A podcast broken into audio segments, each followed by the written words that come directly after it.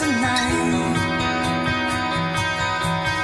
the young man sitting in the old man's bar, waiting for his turn to die.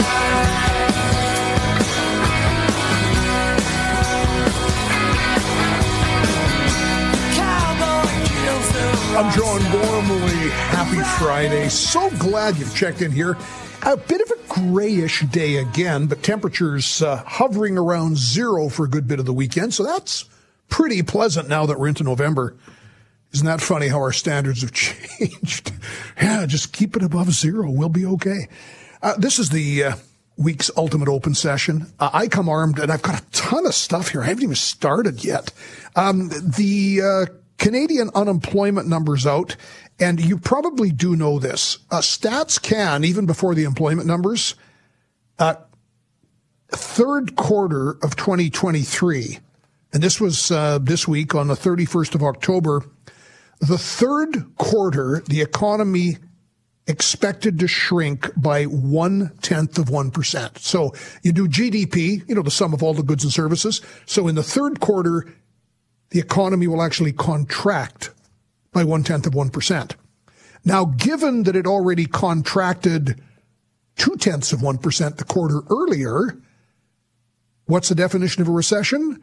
Two consecutive quarters where there is a contraction in gross domestic product. So we are now, quote, technically into a recession. This morning, the job numbers out would kind of confirm this. Uh, Canada's unemployment went up 0.2 to 5.7%. Saskatchewan down half a percent to 4.4. And it's interesting that this week as well, a number of economists had said whether we're in a soft or hard recession, we're clearly now rolling into it. Three parts of the country will not encounter a recession in the coming year Alberta, Saskatchewan, Newfoundland, Labrador. Here's one of the problems. And this is where decisions have consequences.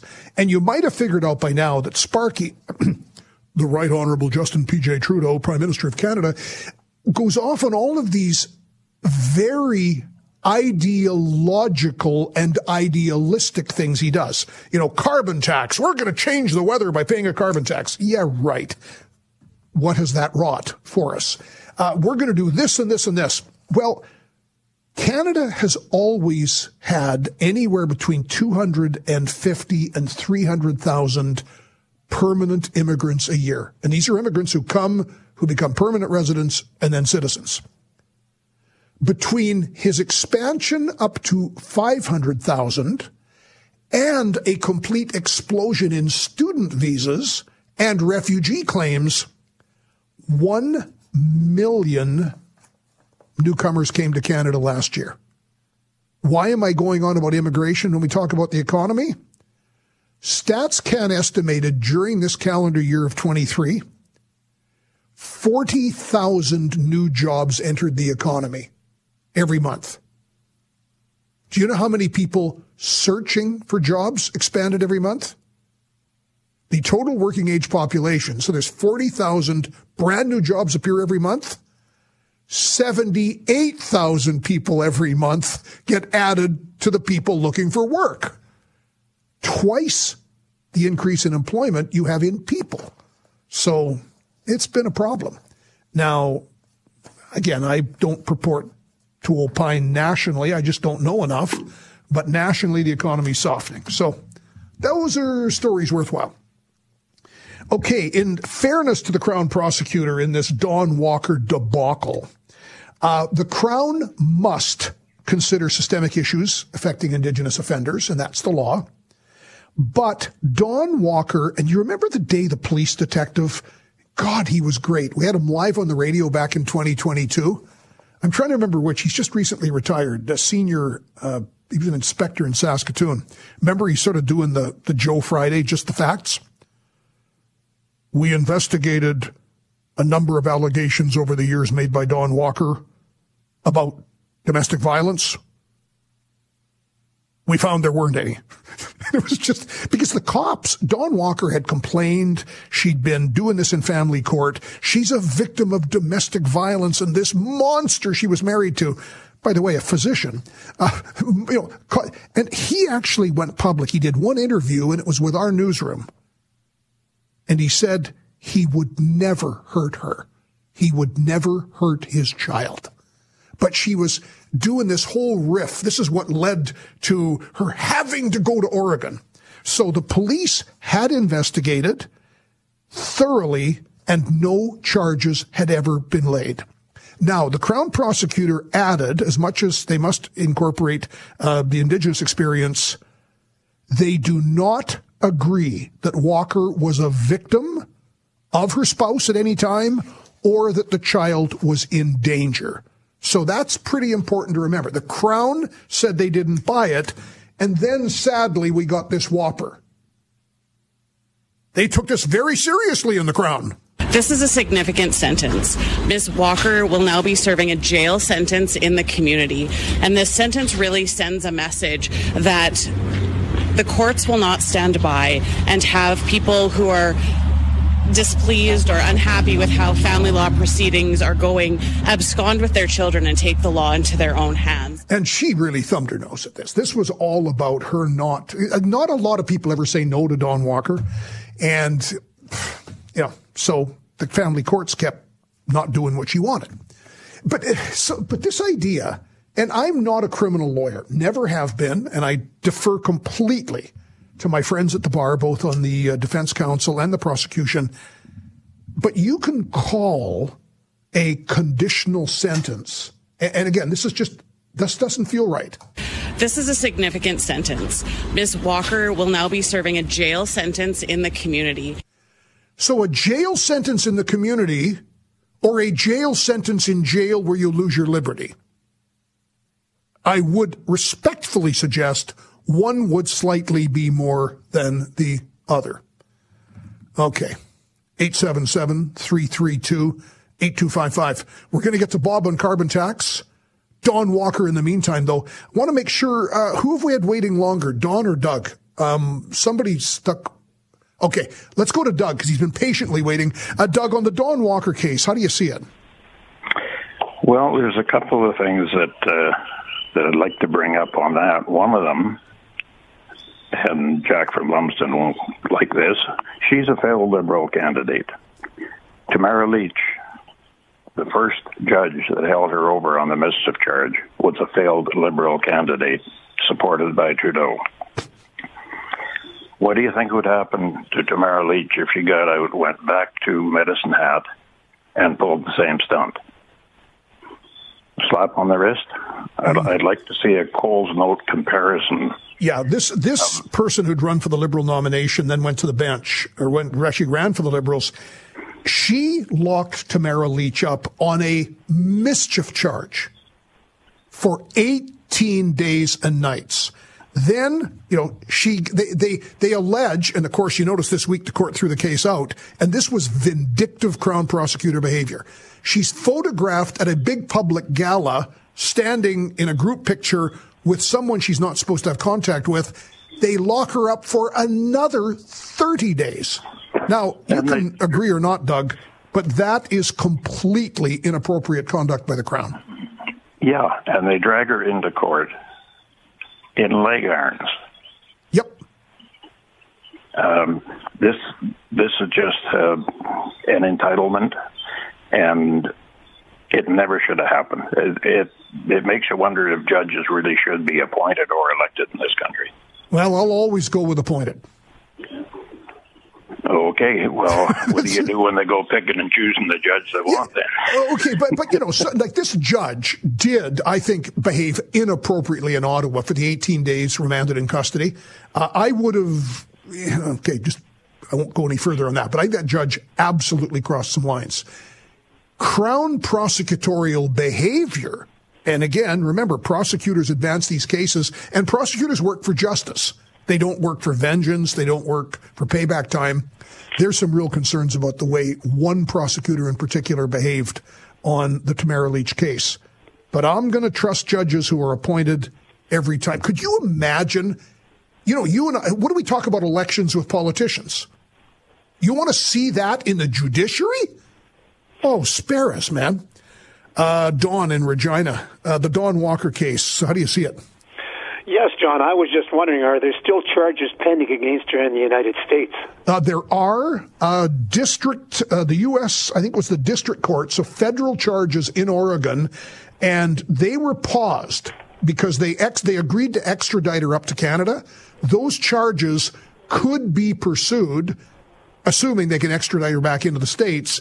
And I'll tell you the one thing about the U.S. Don, you start forging passports, you start you know doing these sorts of things you get a jail sentence to be served in a jail, not to be served at home.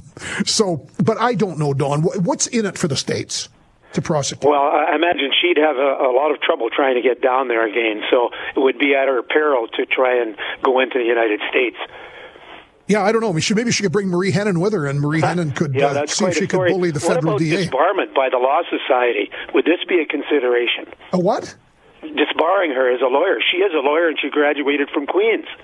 Um, I don't know. She's ever practiced though. Like is oh, she is she on the rolls? I... It seems be under the radar, but if anyone should know better, it should be someone that graduated from a esteemed college like Queens. Yeah, oh, absolutely. Yeah, I don't know if Dawn Walker is a practicing lawyer or not. I mean, you can graduate from law. You can even get called, you know, articled and called, but do you remain active in the law society? I don't believe she's a practicing lawyer, but Again, but the point is, she's got a law degree from Queens, which is a pretty nice thing to have. And again, she's really bright. And you're supposed to, as you've gone through law school, picked up a little along the way. 877 332 8255, you name it. We talked about it here and now. Bob in Regina, the carbon tax exemption for Atlantic Canada. What do you think? Yeah, good morning, John. Uh, just listening to your uh, interesting program here, is it my understanding uh, that uh, that the Atlantic Province homeowners that are heating their homes with uh, heating oil will receive a three-year holiday on the carbon tax, and then be given free of charge a heat pump, and I'm and I think the heat pump cost is let's say fourteen to fifteen thousand dollars. Yep. That will be paid by our taxpayers. Is that is that what's happening? Uh, yeah, so, somewhat unfair to us in Saskatchewan to try and improve the heating in our home by by more efficient furnaces. We will pay for the cost totally. Uh, yeah, I think there are some rebates, uh, Bob. I'm not sure, but I think high efficiency furnaces, the gas company, I think it's either Sask Energy or Power, have some rebates, and there's some federal rebates, but you don't get. Okay, the rebate in Atlantic Canada, they've upped to fifteen thousand. So any Atlantic Canadian, regardless of income, if they're on home heating oil, gets 15 grand today from the Liberals. Wow. Okay. And and they were also late into paying the carbon tax, right? Yeah. See, this is what a lot of people don't know, and I don't fully understand it, Bob. Um, the Atlantic provinces had submitted their own proposal to Ottawa and right. Ottawa allowed them to do it. But what they were doing was exempting home heating oil. And then Ottawa said, nope, we're going to impose the same condition on you, the so-called backstop, as Saskatchewan and Alberta. But here's the problem. They did the boiling frog thing with us. You remember we started with a $20 carbon tax? Correct. Or was it mm-hmm. 15? 20, let's say 20. It was never going to go above 50. Mr. Trudeau promised that. It got to 50 Today it's 70, and it will be 170 in the coming years. So all of a sudden, the Atlantic was paying zero. They get the federal backstop, and they're at 70. You see what I mean? Like we got our frog boiling a little bit here. Mm-hmm. They went straight from zero to 70. Right, straight, straight. And that's huge. I mean, you can imagine what happened on their home heating bills. Right, yeah. So they're supposed to save money over the next three years to pay for their somewhat pay for their new furnace. Uh, yeah. okay. But they get 15 grand when exactly. they want it. Yeah. Okay, well, I'll have to check to my heating company here and see what kind of a rebate I would get that would come from the government, essentially. Yeah, you should. Um, and I think you know what the answer is going to be. 877-332-8255. Hang on, lots of calls in, and this is good because it's Friday and everything goes on 980 CJME and 650 CKOM.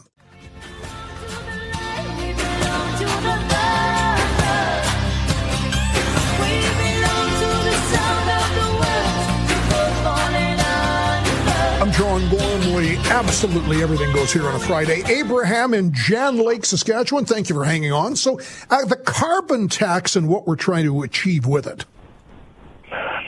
That's that that will never work. All that's doing is creating more carbon and more pollution, like you wouldn't believe. I have a suggestion, and we have let's have an open mind when I talk about this. About we as a planet and a species, we've survived COVID uh, we've been able to isolate ourselves. And you'll notice during that time, Italy and places around the world, the animals started coming back after a month or two. So the earth was actually revitalizing itself while we stayed in.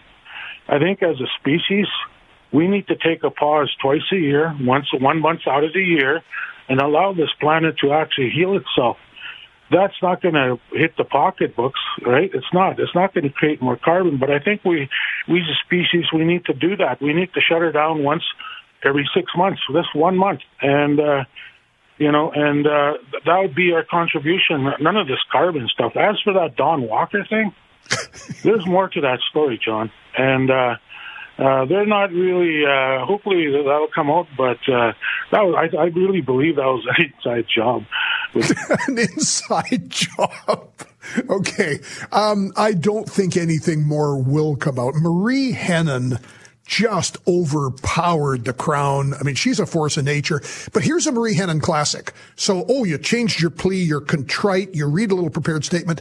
Outside, Marie Henein goes on a rip that Dawn Walker is simply a victim in every facet of her life of, of uh, racism. And all she did, all she was guilty of was loving her child. Unmitigated nonsense. But of course, you sell it on the agreed statement of facts, you sell it on the drafted apology in court, then outside, you sing a song for the choir so they all know Dawn Walker is blameless. I'm Gormley. This is 650 CKOM and 980 CJME.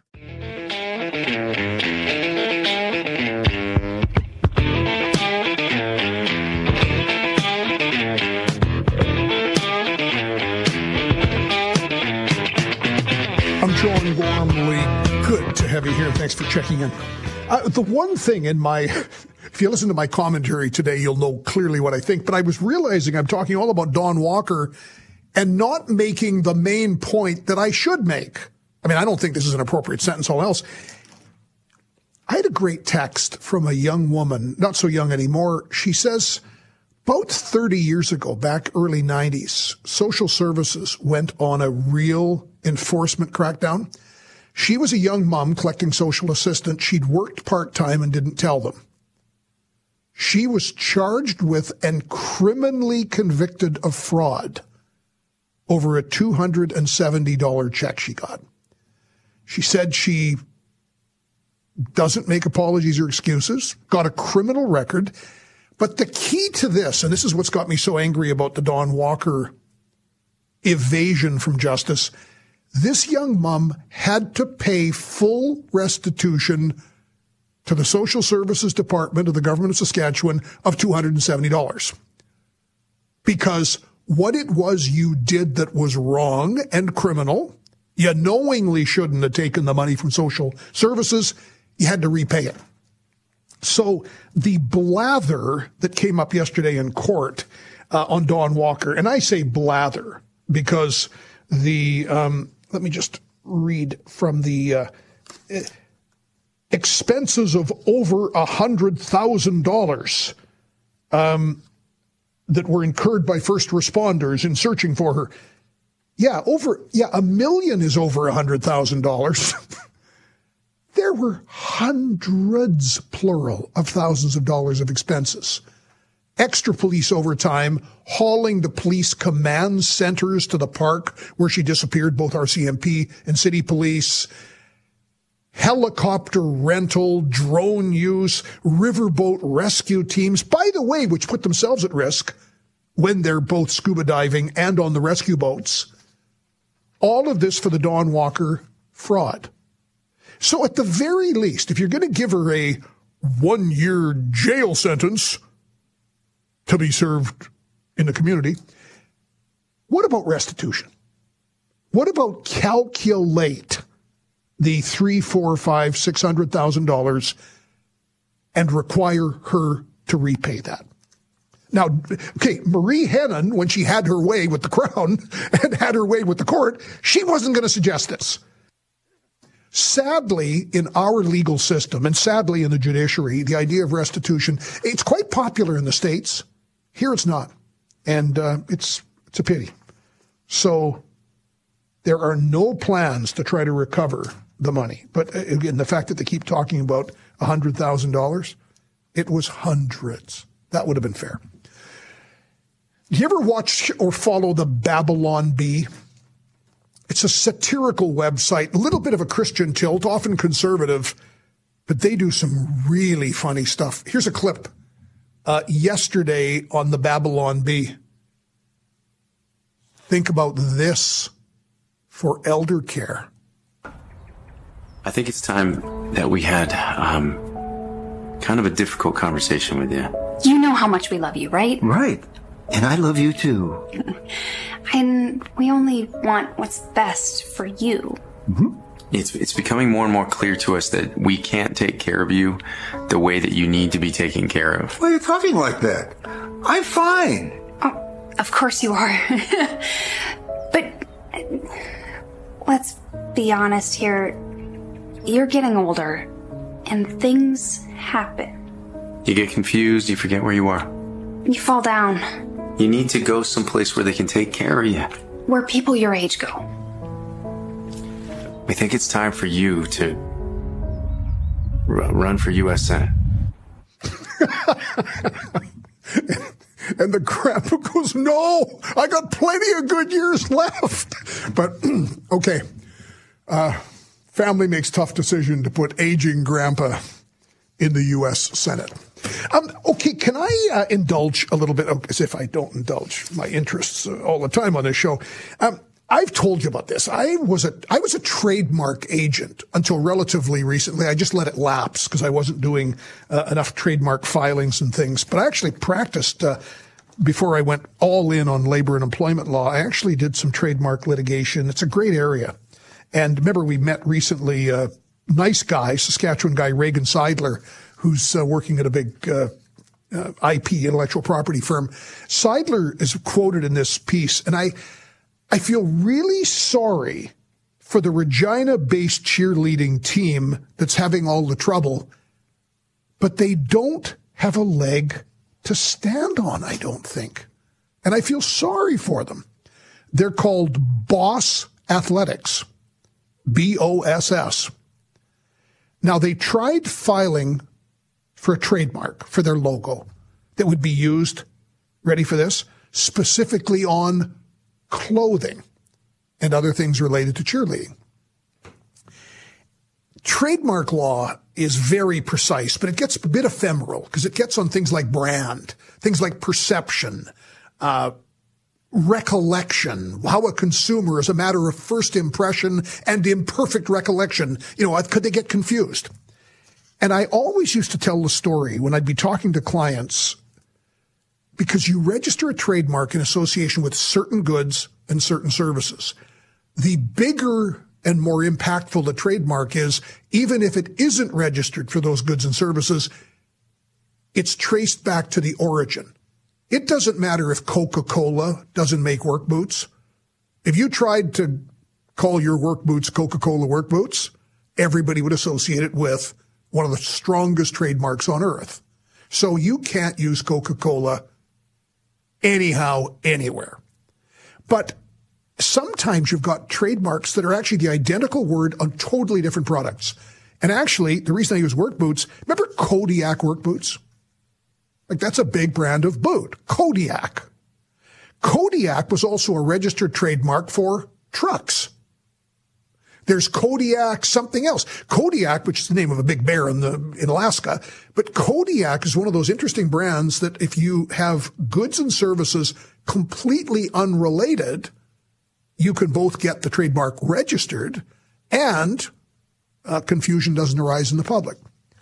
Now, the problem with Boss is it's the same name as the fabulous German clothing company, Hugo Boss. Now, if you were to do Boss Computer Consulting. Eh, even there, I mean, Hugo Boss is such a big all present brand. But if you're trying to register a trademark, and never mind, even if you weren't trying to register it, just use it. The word boss in association with clothing, you can't do that. And Boss, sadly, uh, for the nice folks at the Boss Athletics cheerleading outfit, Boss also has sports lines.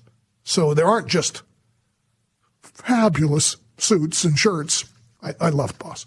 Um, there's Boss Athletics, there's Boss uh, sports shoes, there's Boss everything. So the problem is, if you're going to stick the name Boss on something, and you're really nice people from Regina with a cheerleading, dance, and tumbling organization, you're not going to be able to do it.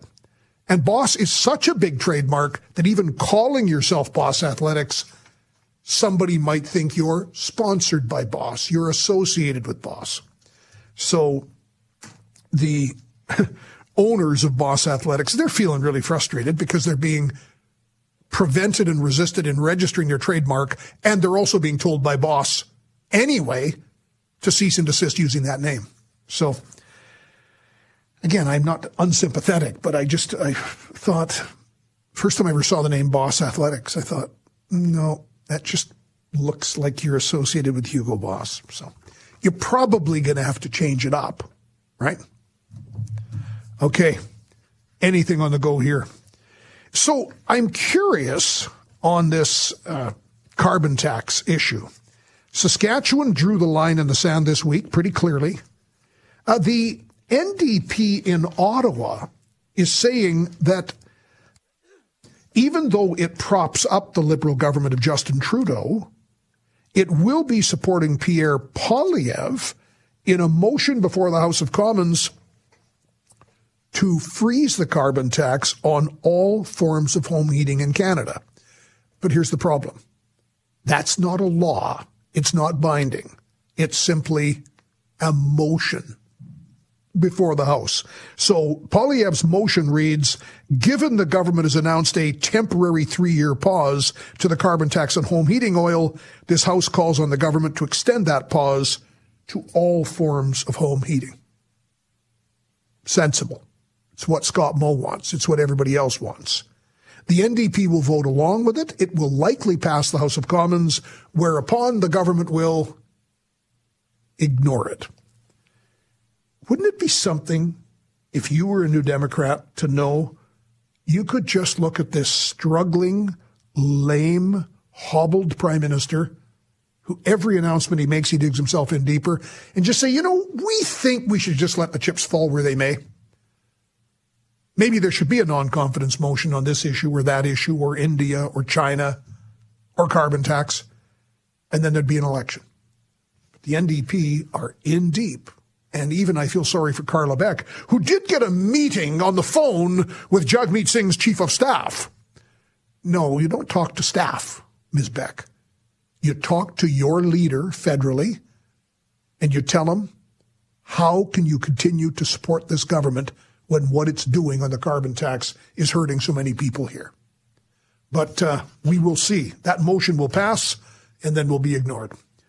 877 332 8255 on absolutely anything you want to talk about.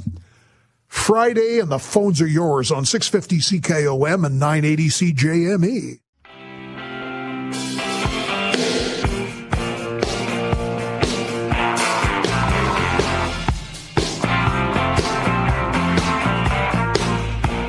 I'm John Gormley. Let's get you on the radio. Is it almost 11 o'clock? Belton Johnson's here. It's Eaton Time, top of the hour. So let's get you on the radio right now. And of course, we will continue uh, a number of opportunities, topics, things we still haven't even gotten to that we'll do in the 11 o'clock hour.